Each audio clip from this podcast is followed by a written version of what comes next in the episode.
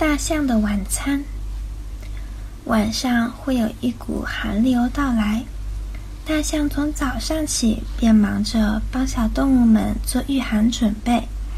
一大早，它就给母鸡的窝安上窗户；中午，它帮兔子们把门钉牢；下午，它为山羊爷爷送去一捆干柴。总之，大象今天忙得团团转。晚上回到家，大象已经累得没有力气做晚餐了。